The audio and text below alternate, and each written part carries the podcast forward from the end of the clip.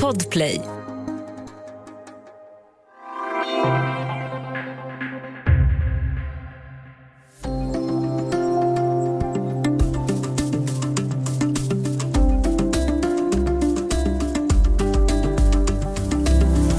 Efter sju kriskantade år som statsminister meddelade Stefan Löfven under sitt sommartal i söndags att han avgår.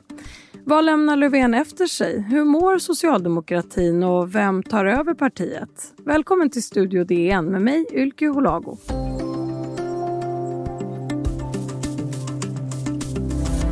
I nästa års valrörelse så kommer Socialdemokraterna att ledas av någon annan än mig.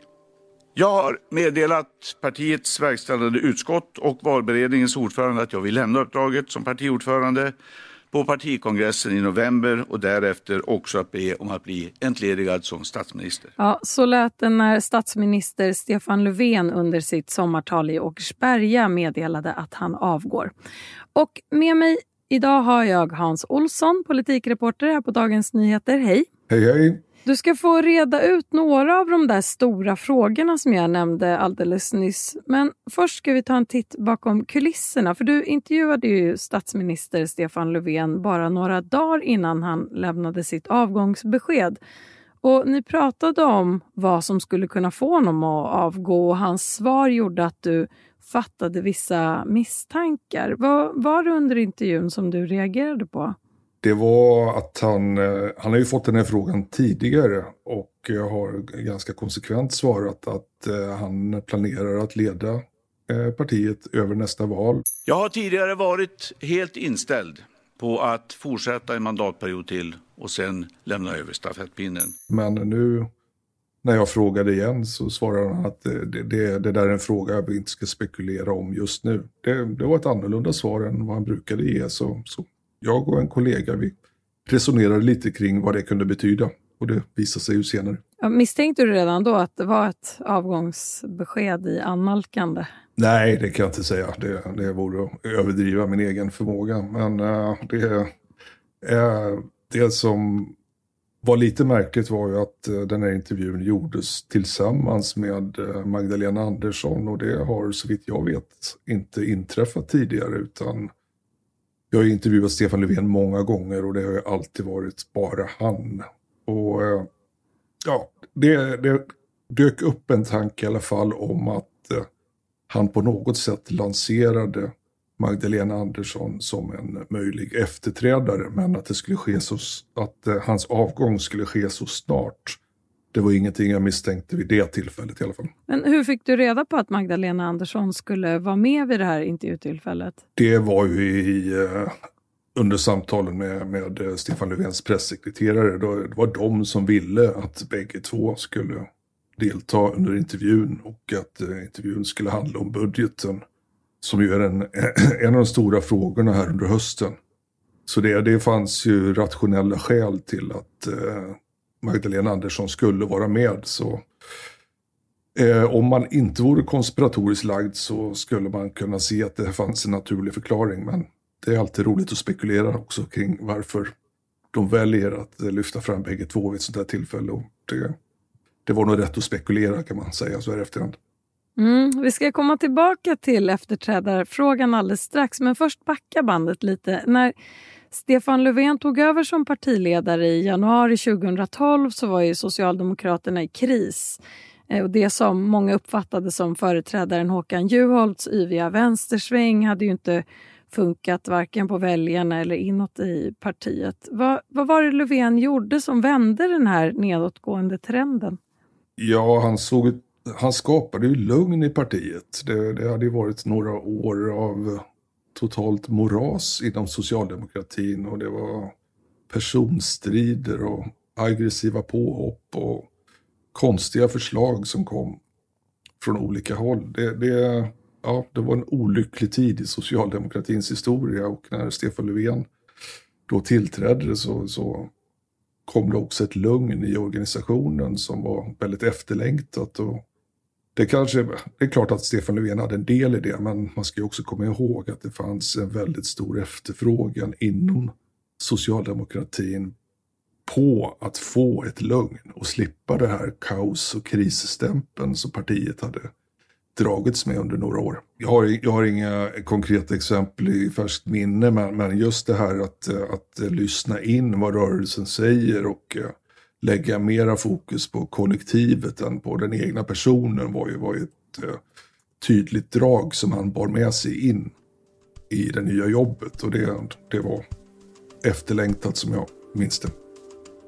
Vi ska ta en kort paus och sen prata vidare om hur Stefan Löfvens partiledarskap har påverkat svensk politik.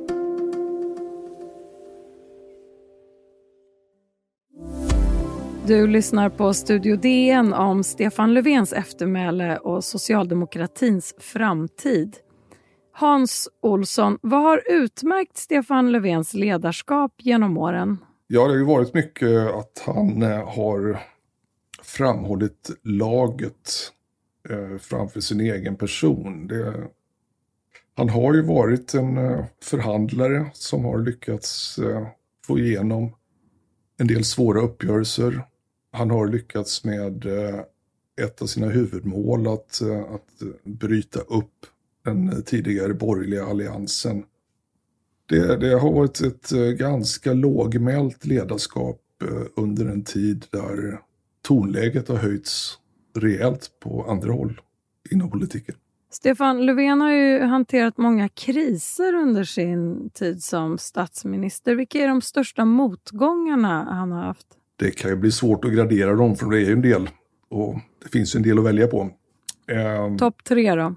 Men eh, den, första, den första stora krisen, det var ju flyktingkrisen 2015, där han började med att gå ut och säga att eh, mitt Europa bygger inga murar, men eh, ett par månader senare så, så drev han igenom att Sverige skulle ha en eh, migrationspolitik eh, som låg på EUs miniminivå. Så det var, det var en stor omsvängning som skedde där. Och det, det skapade ju en regeringskris med, den, med samarbetspartnern Miljöpartiet som ju var där Åsa Romson stod och grät på en presskonferens som, som många kanske kommer ihåg. Eh, sen eh, Transportstyrelseskandalen som DN avslöjade. Det tvingade ju, där tvingades ju två ministrar att avgå. Det var en svår tid, även om han lyckades eh, behålla en av sina ministrar, Peter Hultqvist. Eh, ja, och sen har vi haft ett par regeringskriser här som har varit, har varit jobbiga såklart. Och han, han har ju också tvingats regera på borgerliga budgetar under två år av de sju han har suttit vid makten. Men vilka drag eller egenskaper är det som har gjort att han har lyckats hålla sig kvar och tagit sig igenom de här kriserna? Det skulle jag säga att det är, är är nog eh, det som många har pekat ut, att eh, hans eh, fackliga bakgrund med, med många timmar kring förhandlingsborden, hans tål, att han haft tålamod och vänta ut de andra som han har förhandlat med innan. Och de har ofta svängt, då till hans fördel. Sen han, han har ju fått kompromissa mycket också, ska man komma ihåg. Men jag, jag tror att det här tålamodet har varit en tillgång för honom när det gäller att behålla makten. Men hur har de här kompromisserna påverkat socialdemokratin eh, ideologiskt? Det är nog någonting för historieskrivarna att, att äh, reflektera mera över. Men äh, det, det, på ett sätt är det ju ett pragmatiskt förhållningssätt till verkligheten. att eh, om man inte har tillräckligt många mandat för att genomdriva sin egen politik så, så behöver man kompromissa med politiska motståndare för att åtminstone få, få igenom något av sin politik. Så den, eh, den linjen har, har han ju förädlat under sina år som statsminister. Finansminister Magdalena Andersson, som vi redan har nämnt, pekas ju av väldigt många ut som en given efterträdare. Hon kallas för kronprinsessa i alla stora svenska medier. Vem är hon?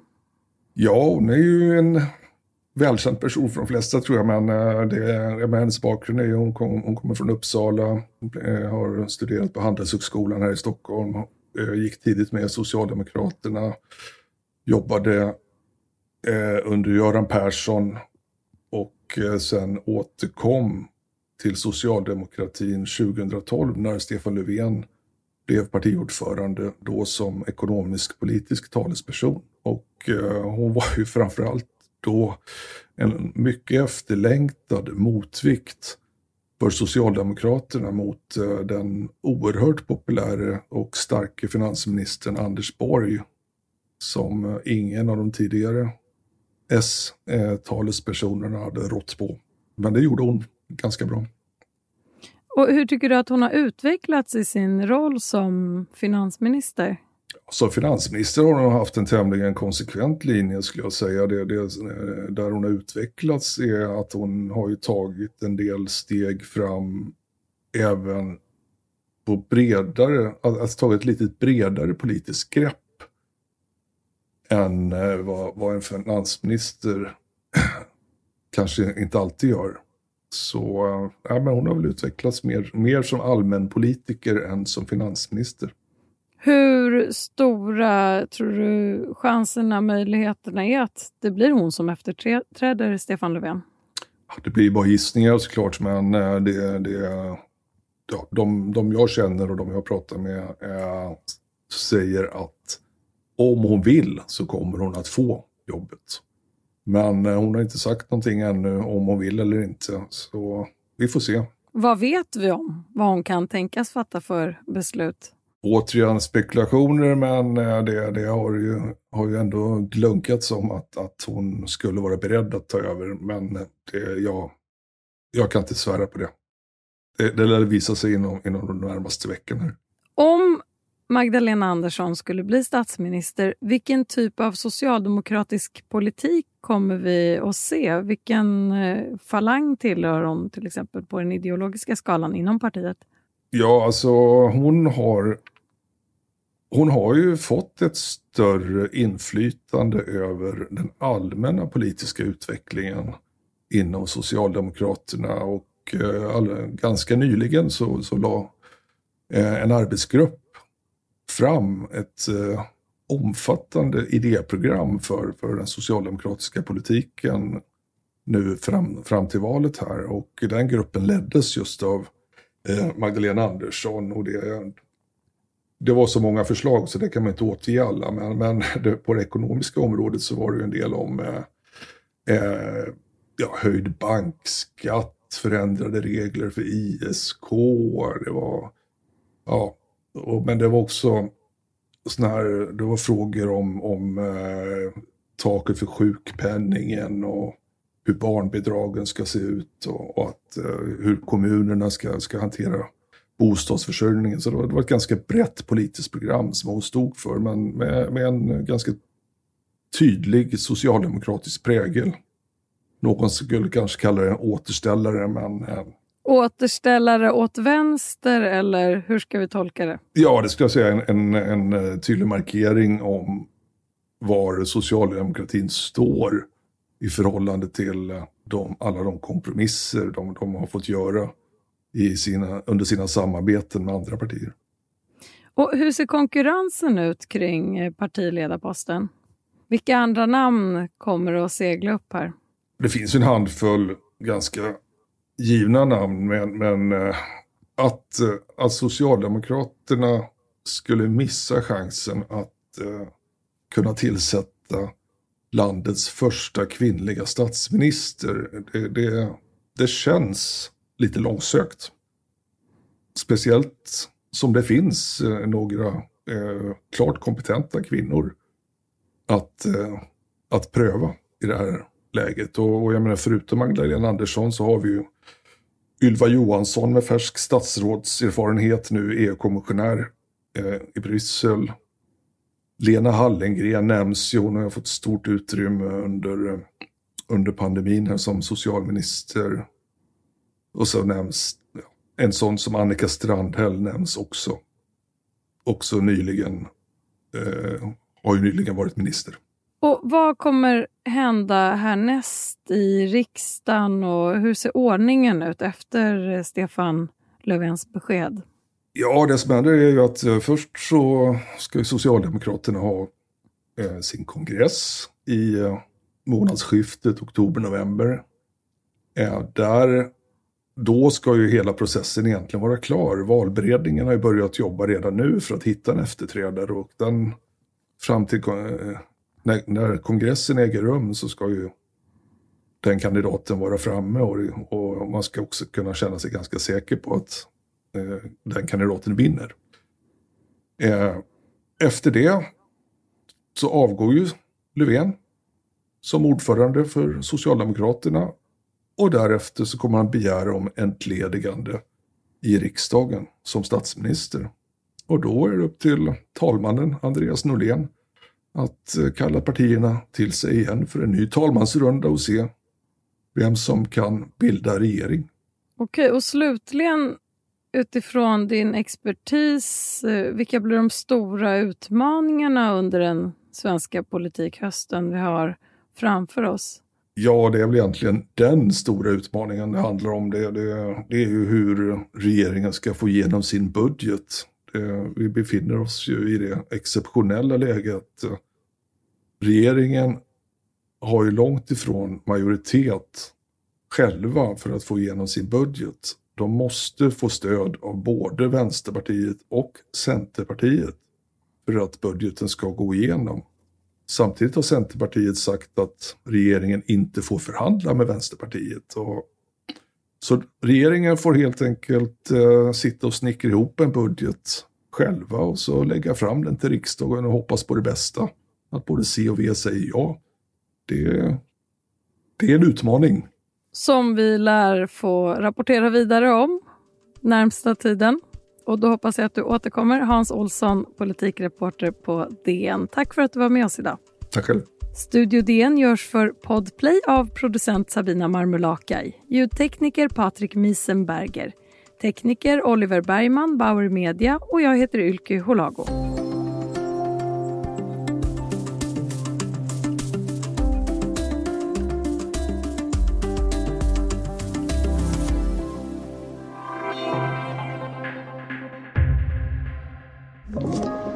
Podplay